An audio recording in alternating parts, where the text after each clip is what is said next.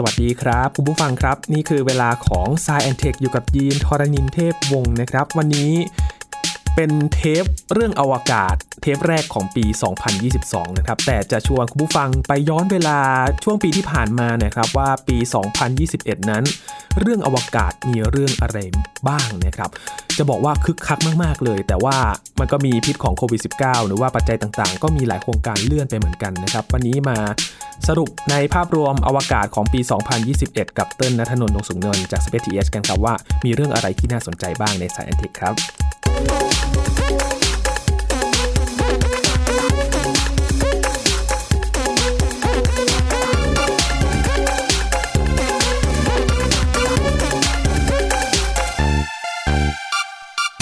2021 ครับ เป็นปีที่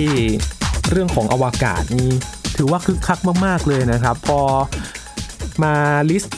เรื่องที่น่าสนใจในเรื่องอวกาศกับเติ้ลไปนะครับโอ้โหมีหลายเรื่องมากเลย ไม่แน่ใจว่าตอนนี้จะคุยกันหมดไหมนะครับ อยู่กับเติ้ลณัฐนนท์ดวงสูงเนินจาก Spaceth แล้วครับ สวัสดีครับเติ้ลครับ สวัสดีครับ ถือโอกาสสวัสดีปีใหม่เติ้ลเลยนะครับ สวัสดีปีใหม่ครับ คุยกันใน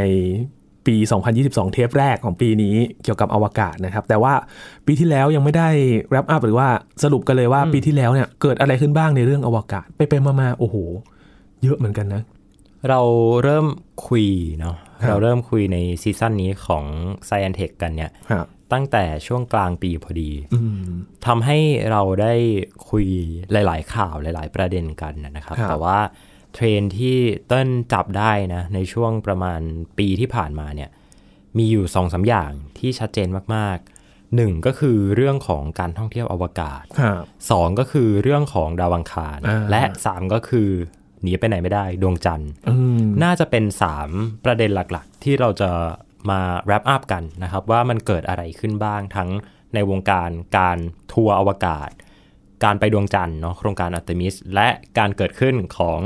การแข่งขันหน้าใหม่ของทีมนานาชาติที่ต่างฝ่ายก็ต่างนานาชาติของตัวเองเนาะต่างเคลมตัวเองครับ แล้วก็การไปวางหมุดหมายตั้งถิ่นฐานบนดาวอังคารที่โอ้โหปีที่ผ่านมาเนี่ยดุเดือดมากๆ โดยเฉพาะเจ้าใหญ่ เจ้าแรกจีนอืม ไปถึงลงจอดก่อนไม่รอเพื่อนเลยครับ แล้วก็กลายเป็นชาติที่สองนะฮะที่สามารถลงจอดบนดาวอังคารได้สำเร็จด้วยอืมต้นปีเลยก็คือดาวอังคารเนี่ยแหละเนาะเพราะว่าออกเดินทางไปตั้งแต่ช่วงปี 2020 ครับ ตามกำหนดการก็คือช่วงต้นปี 2021 นั่นแหละที่เดินทางถึงไป มันมี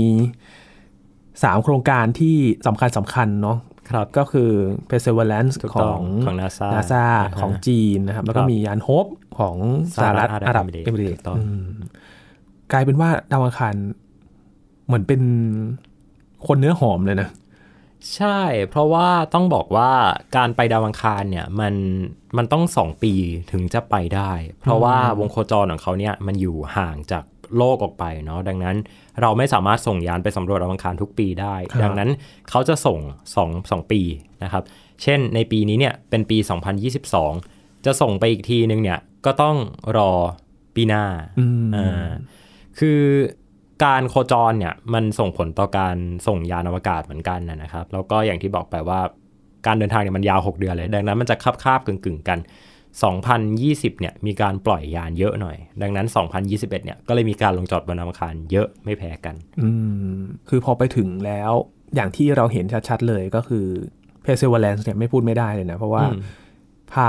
เฮลิคอปเตอร์จิ๋วไปด้วยครับ แล้วก็เห็นการทดสอบการบิน ใช่นะว่าเป็นการบินด้วยอากาศยานปีกหมุนเนาะอากาศยานจะมีปีกตรึงกับปีกหมุนเนาะครับเป็นการบินอากาศยานปีกหมุน ครั้งแรกบนดาวเคราะห์ดวงอื่น ซึ่งก็สร้างความ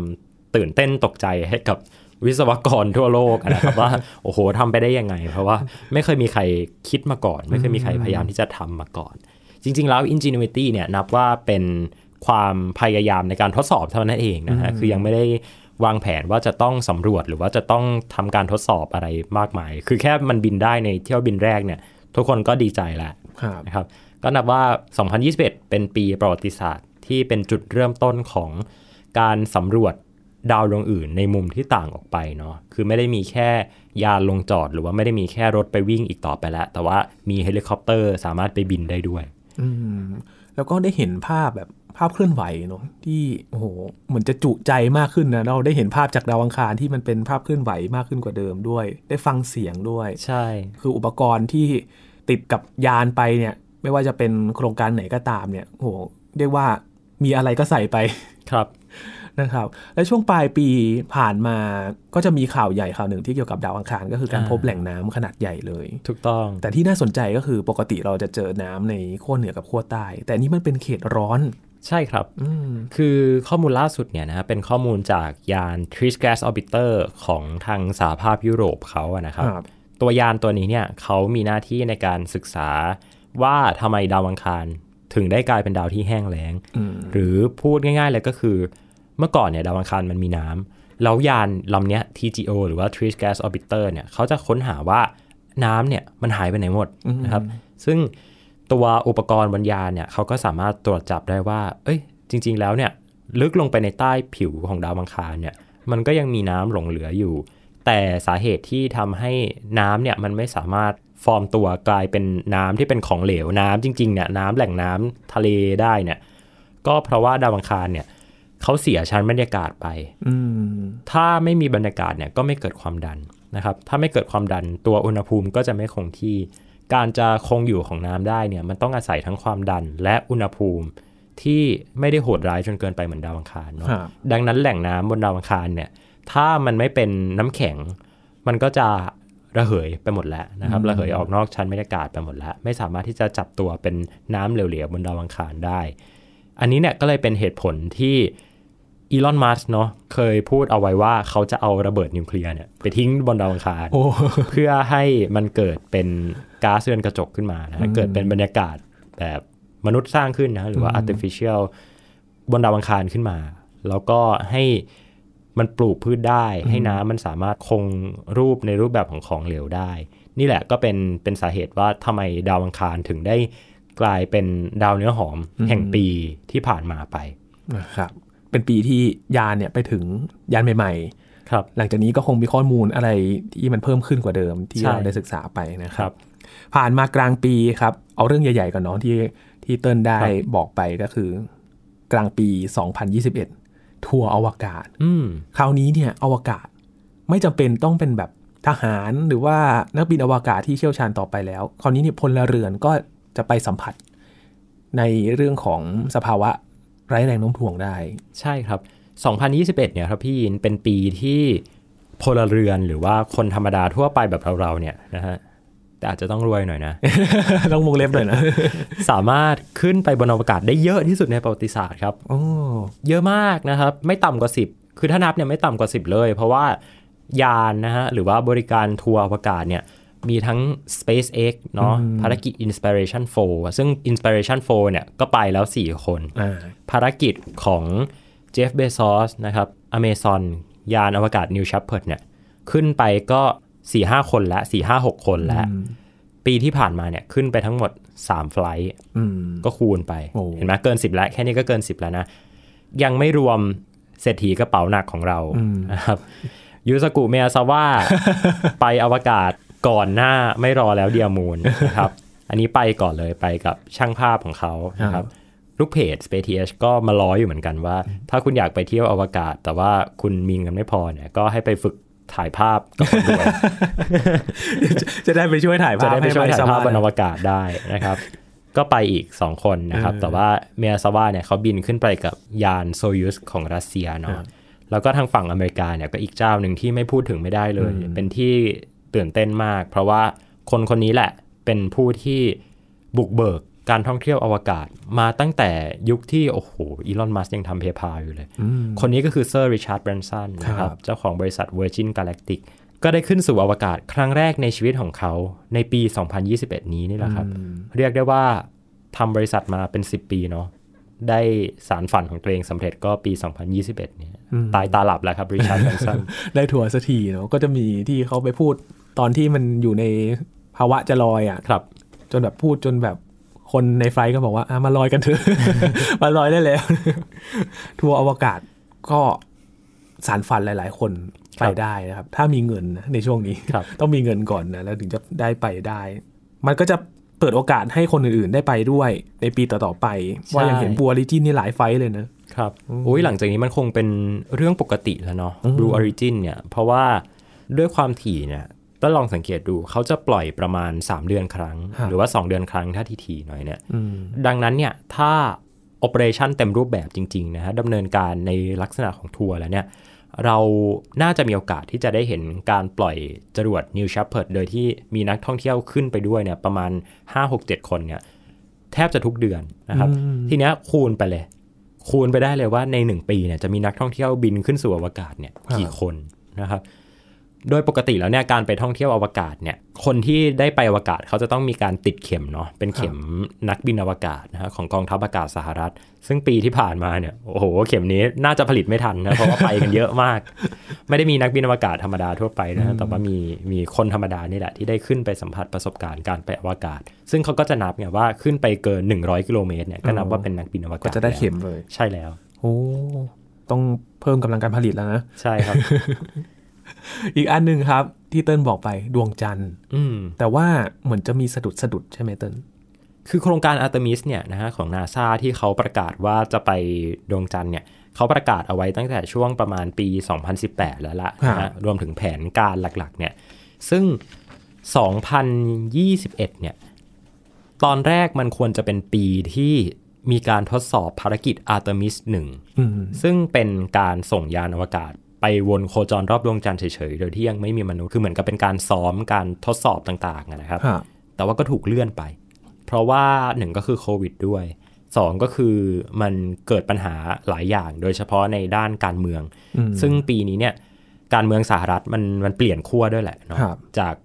รัฐบาลของโดนัลด์ทรัมป์มาเป็นรัฐบาลของโจไบเดนเนาะทำให้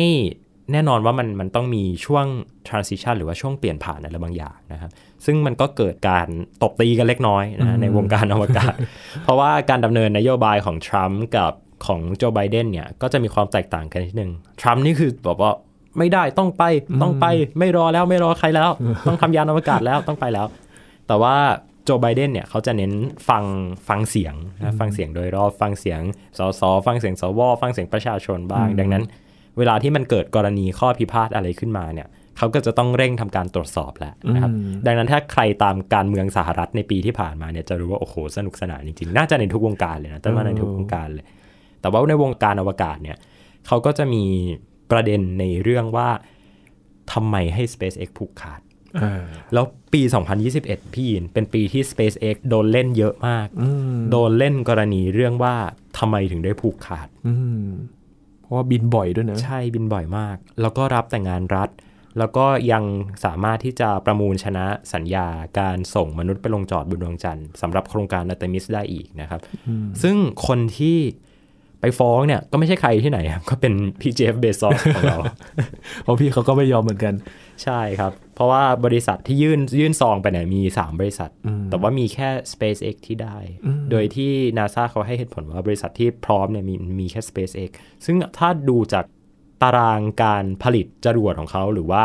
การทำงานของเขาเนี่ยนะฮะไปดูตารางเทียบกันเนี่ยคือ SpaceX เขาพร้อมจริงๆนะฮะอย่างตอนนี้เขากำลังทดสอบตัว HLS นะ Human Lander System อยู่ ทดสอบกันไปน่าจะน่าจะใกล้สำเร็จแล้วล่ะนะฮะรออีกไม่เกินปี 2 ปีเนี่ยน่าจะได้เห็นรูปร่างหน้าตาที่แท้จริงของมันแล้วครับคือเขาพร้อมมากเขาพร้อมจนแบบ มันน่าตกใจอะพี่ยินว่าโอ้โห บริษัทที่ก่อตั้งโดยคนคนเดียวเออแล้วก็ไม่ขายหุ้นด้วย ไม่มีหุ้นนะ SpaceX ไม่มีหุ้น แล้วก็ดูเหมือนจะไม่ขายหุ้นในเร็วๆนี้ด้วยอืมทำไมถึงได้โอ้โหทำงานได้รวดเร็วขนาดนี้เออ ก็เลยเป็นประเด็นขึ้นมาว่าอ้าวผูกขาดหรือเปล่าเออมันมีทั้งเรื่องของ จะบอกว่าเป็นความอิจฉาได้ไหมอาจจะได้ แต่ว่าต้องบอกว่ามันมันไม่ใช่ครั้งแรกที่ที่เกิดเหตุการณ์แบบนี้ขึ้น เพราะว่าตอนที่ SpaceX เนี่ยได้รับสัญญาปล่อยยานอวกาศเนาะเพื่อไปเทียบท่ากับสถานีอวกาศนานาชาติเนี่ยในช่วงปี 2012 เนี่ย ตอนนั้นเนี่ย แม้กระทั่งฮีโร่ยอดนักสำรวจอวกาศอย่างนีล อาร์มสตรองเองเนี่ยก็ออกมาพูดอย่างตรงไปตรงมานะครับว่าเขาไม่เห็นด้วยกับการที่รัฐบาลสหรัฐต้องเอาเงินมาสนับสนุนบริษัทบริษัทเดียวก็คือ SpaceX อืมตอนนั้นเนี่ยอีลอนมัสก์ให้สัมภาษณ์ร้องไห้ออกทีวีเลยนะฮะเพราะว่านีล อาร์มสตรองเนี่ยคือเป็นไอดอลของทุกคนเลยนะ ใครที่ชอบอวกาศโอ้โหมีนีล อาร์มสตรองเป็นไอดอลเป็นชายคนแรกที่ได้เหยียบดวงจันทร์แล้วโดนไอดอลของตัวเองเนี่ยพูดว่า โอ้โห ถ้าเป็นเขาเนี่ยเขาจะไม่สนับสนุน SpaceX เลย เพราะว่าผูกขาดเนี่ยอืมอีลอน มัสเนี่ยสัมภาษณ์ให้สัมภาษณ์ออกเวทีเนี่ยคือน้ำตาไหลนะฮะอืมอย่าไปย้อนกลับดูได้ ก็เป็นสิ่งที่ SpaceX ต้องเจอเนาะ แต่ว่าเขาก็ทำงานต่อมานะฮะ แล้วก็ทำผลงานต่างๆ เรียกได้ว่าพิสูจน์ตัวเองแล้วกัน คือไม่ย่อท้อต่อคำพูดของคนอื่น แต่ว่าอืมก็เลือกที่จะทำงานเพื่อพิสูจน์ตัวเองนะฮะครับก็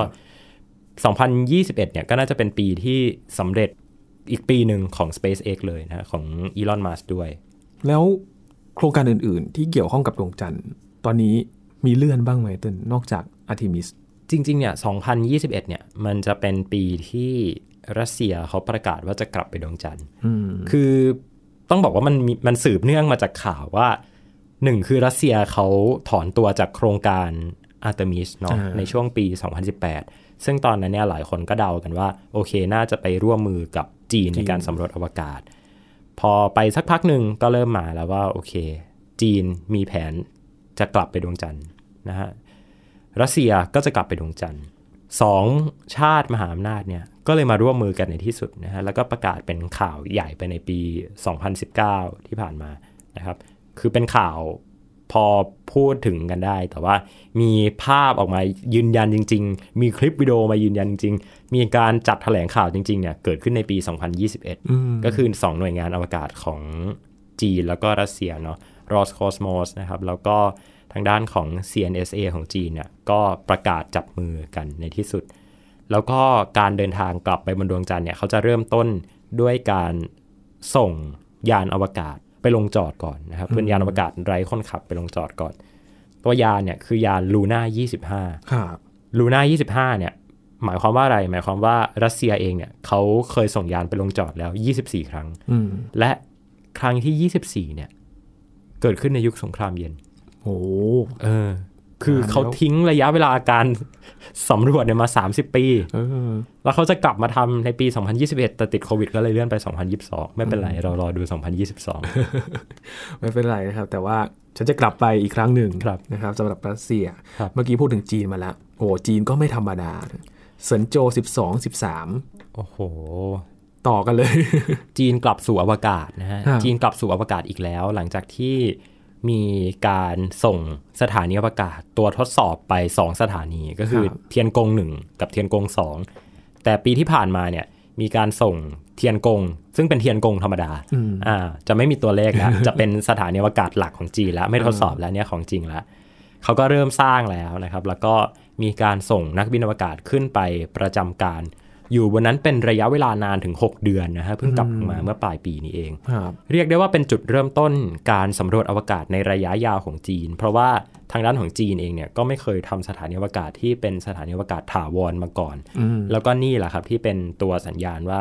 จีนพร้อมแล้วที่จะไปร่วมมือกับรัสเซียในการสำรวจดวงจันทร์ หรือการสำรวจอวกาศในระยะทางที่ไกลขึ้นอืมในภารกิจเนี่ยมีทั้ง Space Walk เนาะแล้วก็มีสอนเด็ก ครบเลยๆอ๋อครบเลยเรียกได้ว่าครบสูตรเลย เพราะว่า Space Walk เนี่ยไม่ใช่ว่าทุกประเทศจะทำได้เนาะครับคือโอเคเราเห็นว่าประเทศต่างๆเนี่ยมีนักบินอวกาศเป็นของตัวเอง ญี่ปุ่นมีเป็นของตัวเอง ยุโรปมีเป็นของตัวเอง ฝรั่งเศส เยอรมนนีชาติต่างๆเนี่ยมีเป็นของตัวเอง แต่ไม่ใช่ทุกประเทศที่จะสามารถส่งนักบินอวกาศออกไปนอกยานหรือว่าการทำ Space Walk ได้ เพราะว่าตัวชุดเครื่องมือต่างๆเนี่ย ณปัจจุบันเนี่ยมีแค่ 3 ชาติเท่านั้นที่สามารถผลิตชุดที่ใช้ในการเดินบนอวกาศหรือว่าทำ Space Walk ได้ ก็คือสหรัฐ รัสเซีย แล้วก็จีน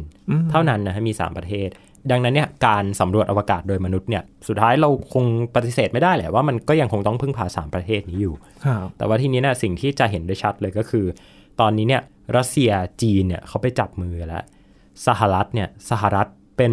ตัวเต็งอันดับหนึ่งก็จริง แต่ว่าก็อาจจะเทียบ หนึ่งก็คืออาจจะเทียบความพร้อมของเทคโนโลยี กับฝั่งจีนและรัสเซียไม่ได้ในบางจุดไม่ได้ในบางอย่างนะครับ คือก็ปฏิเสธไม่ได้ว่าสหรัฐเขาก็มีเก่งของเขาเนาะรัสเซียจีนเขาก็มีเก่งของเขาอยู่ แต่ทีเนี้ยพอรัสเซียและจีนเนี่ยเขาเป็นประเทศที่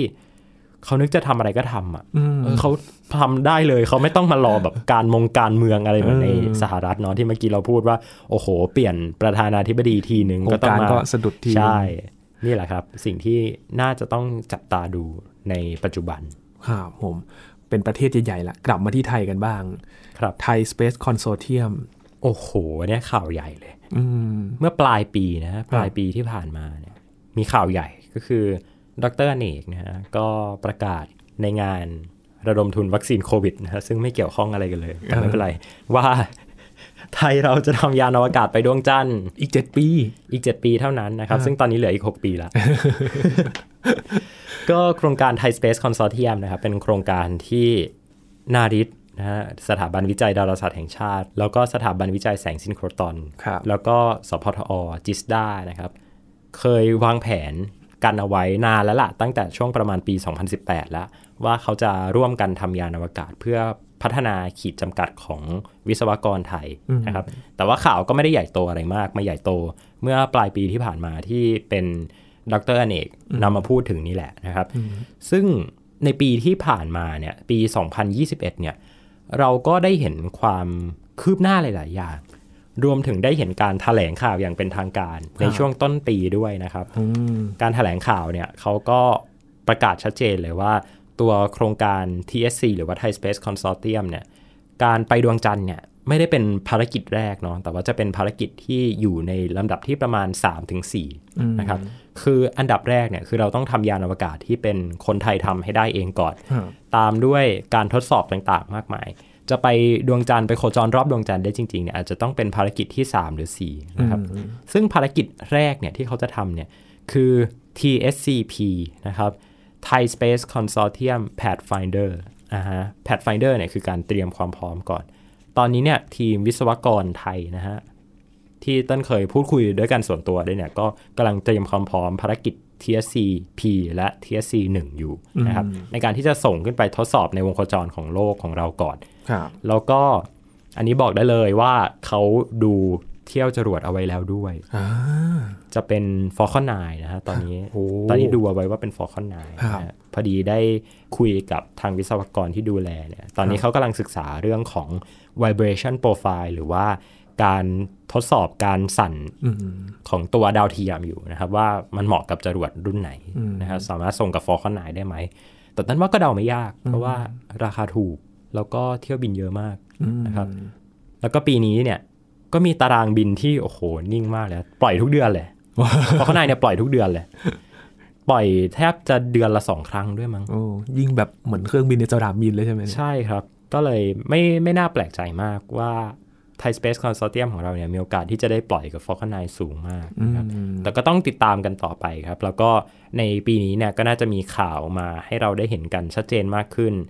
อาจจะได้เห็นตัวอาคารประกอบ ดาวเทียมอ่าซึ่งอยู่ที่สถาบันวิจัยดาราศาสตร์แห่งชาติที่เชียงใหม่ ซึ่งถ้ามีโอกาสเดี๋ยวต้นก็จะพาผู้คนไปชมกันใน Space TH ครับครับผมคือเหมือนเชียงใหม่ มันจะกลายเป็นศูนย์วิจัยหลักๆ ด้านนี้ไหมครับเติ้ลโอ้แน่นอน เพราะว่าปี 2021 เนี่ย ตัวจานนะฮะตัวจานรับสัญญาณ radio telescope ของสถาบันวิจัยดาราศาสตร์แห่งชาติเนี่ยก็เพิ่งสร้างเสร็จ แล้วก็ยกตัวจานขึ้นไปติดตั้งเรียบร้อยแล้ว ทดสอบการหมุนจานเรียบร้อยแล้ว แล้วก็จะได้เห็น first light นะฮะหรือว่าการ เปิดรับความถี่จากนอกอวกาศครั้งแรกเนี่ยในปี 2022 นี้ด้วยอ่าซึ่งเดี๋ยวต้นก็จะไปร่วมเป็นสักขีพยานด้วยนะครับ โอ้ น่าตื่นเต้นมากเลยนะครับเพราะที่เชียงใหม่จะคึกคักมากขึ้นเลยเนาะ ถ้าใช่พูดแล้วถึงหลังจากนี้เกี่ยวกับเรื่องของดาราศาสตร์อวกาศไทย ที่เชียงใหม่นี้น่าจะเป็นอีกเมืองศูนย์กลางอีกเมืองหนึ่งเลยเนาะ พี่ยินคิดดูนะว่าถ้าอาคารประกอบยานอวกาศอยู่ที่เชียงใหม่เนี่ยเออเราจะได้เห็นการขนส่ง ดาวเทียมและยานอวกาศดวงแรกของไทยเนี่ยที่ทำโดยคนไทยร้อยเปอร์เซ็นต์เนี่ยขึ้นจากสนามบินเชียงใหม่มแล้วไปลงอีกทีหนึ่งอาจจะเป็นที่แหลมคานเวอรัลสหรัฐอเมริกาเลย โอ้โห น่าตื่นเต้นมาก ตอนนี้นึกภาพก็ตื่นเต้นแทนแล้วนะครับ ถ้ายานของเราเนี่ยไปได้ส่งจริงๆเนี่ยเป็นยังไงบ้างนะครับ ก็เป็นกำลังใจให้กับคนไทยด้วยนะครับ สุดท้ายนี้ครับเติ้ลปี 2021 เนี่ย เราได้เห็นอะไรในเรื่องอวกาศบ้างครับ โอ้โห คือช่วงปี 2020 เนี่ยต้นก็เคยวิเคราะห์เอาไว้ว่าหลายอย่างมันจะสะดุดอืมเพราะว่าโควิดก็ยังไม่หายไปครับเราก็ยังคงเจอปัญหาต่างๆ มากมาย ทั้งปัญหาภายนอกภายในปัญหาการเมืองอะไรต่างๆ แต่ว่าสุดท้ายแล้วต้นว่า 2021 เนี่ยสิ่งที่เราได้เห็นเลยก็คือ การกลับมาเริ่มต้นใหม่ของหลาย ๆ หน่วยงานของหลาย ๆ องค์กรอืมเราได้เห็นการ เปลี่ยนผ่านนะฮะเปลี่ยนผ่านขั้วการเมือง โดยเฉพาะการเมืองสหรัฐเนี่ยเราได้เห็นความขัดแย้ง เราได้เห็นความร่วมมือ เราได้เห็นความย้อนแย้งอะไรหลาย ๆ อย่าง แต่สุดท้ายแล้วเนี่ยมันก็ทำให้เราเห็นว่าจริง ๆ แล้วเป้าหมายของมนุษย์เนี่ยมันมันไม่เคยอยู่ที่พื้นดินนะแต่มันอยู่บนดวงดาวอยู่ตลอดนะฮะก็เลยคิดว่าปี 2021 เนี่ยมันเป็นปีแห่งการกลับมาเริ่มต้นใหม่นะครับ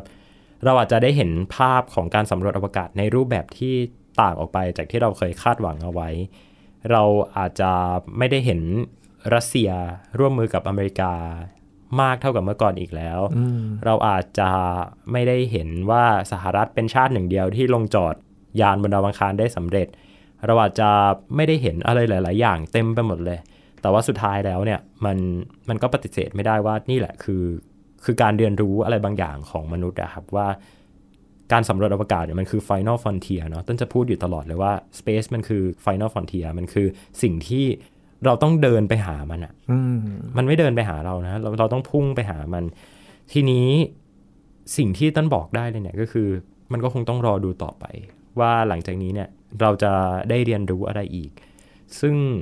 ต้นคงบอกไม่ได้นะว่ามันดีหรือว่ามันไม่ดีหรือว่ามันยังไง แต่ว่า ถ้ามนุษย์ของเราเนี่ยยังมีเป้าหมายที่อยู่บนดวงดาวเนี่ยทุกการเดินทางของเราเนี่ยมันมันก็น่าจดจำแล้วก็น่าที่จะนำมาปรับใช้ เพื่อที่จะทำให้มนุษย์เนี่ยกลายเป็นเผ่าพันธุ์ที่ฉลาดแล้วก็สามารถดูแลกันได้ดีขึ้นมากกว่านี้ครับพี่ครับอวกาศอาจจะไม่ใช่แค่ ใครคนใดคนหนึ่งที่จะเอื้อมไปถึงเท่านั้นตอนนี้หลายประเทศก็พร้อมที่จะเอื้อมไปถึงจุดที่เขาอยากจะไปค้นหาเหมือนกันว่า ตรงนั้นน่ะมันมีอะไรบ้างครับมีเทคโนโลยีใหม่ ๆ ให้เราได้เห็น มีข้อมูลใหม่ ๆ ให้เราได้เห็น แล้วก็ได้เรียนรู้กันต่อไปนะครับว่า อวกาศเนี่ยมันมีอะไรซ่อนอยู่บ้างนะครับ วันนี้ขอบคุณเติ้ลมากเลยนะครัขอบบคุณครับ นี่คือ Science Tech ครับ คุณผู้ฟังติดตามรายการก็ได้ที่ www.thaipbspodcast.com รวมถึงพอดแคสต์ช่องทางต่าง ๆ ที่คุณกำลังรับฟังเราอยู่นะครับ อัปเดตเรื่องวิทยาศาสตร์เทคโนโลยี และนวัตกรรมกับเราได้ที่นี่ทุกที่ทุกเวลา ตอนหน้าครับเราจะมาคุยกันว่า 2022 นั้น มีเรื่องอะไรที่น่าติดตามกันบ้าง อย่าพลาดนะครับ ช่วงนี้ยีนทรณินเทพวงศ์พร้อมกับเติ้ลนัทนนท์ดวงสูงเนินจาก Space TH ลาไปก่อนครับ สวัสดีครับ